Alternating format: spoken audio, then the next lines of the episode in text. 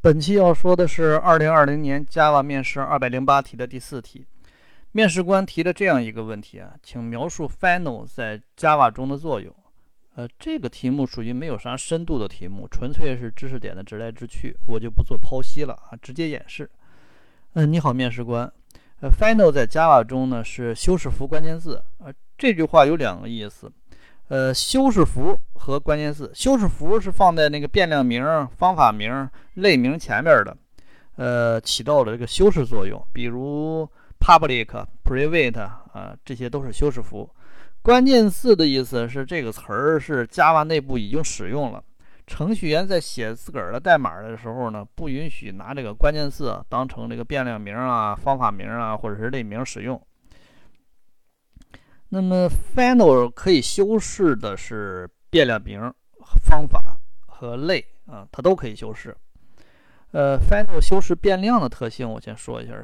final 修饰变量的话，这个变量就是不可修改的了。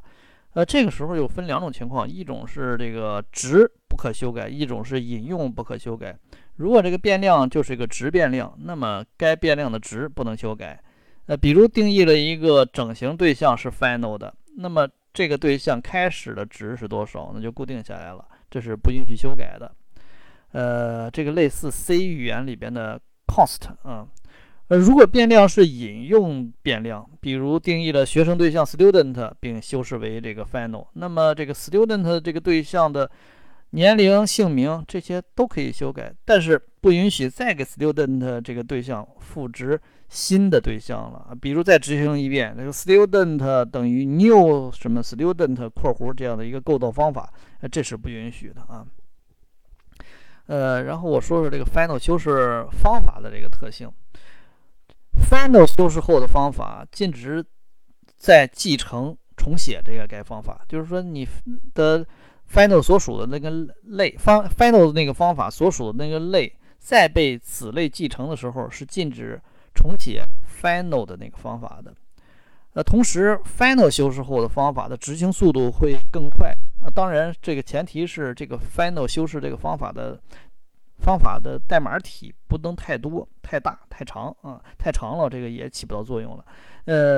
它这个速度更快的这个原因是这样的啊 ，final 修饰的方法类似 C 里边的那个 inline 就是内联机制，就是内联定义的那个 C 里边内联定义的那些方法。这样的方法在调用的时候是直接将方法体的代码插入到调用的位置。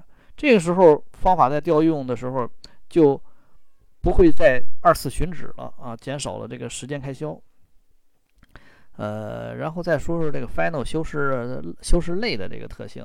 这个 final 修饰后的类啊是不能再被继承的，也就是说你用以 final 修饰了定义了一个类了，然后你说再给它再生成一个子类继承自这个类，这是不允许的。好了，以上就是我的演示面试，不知道是否让您满意。本人技术有限，只是希望给程序员面试提供一点帮助，必有不足之处，希望业内人士积极批评指正，在留言区留言就是对我最大的鼓励。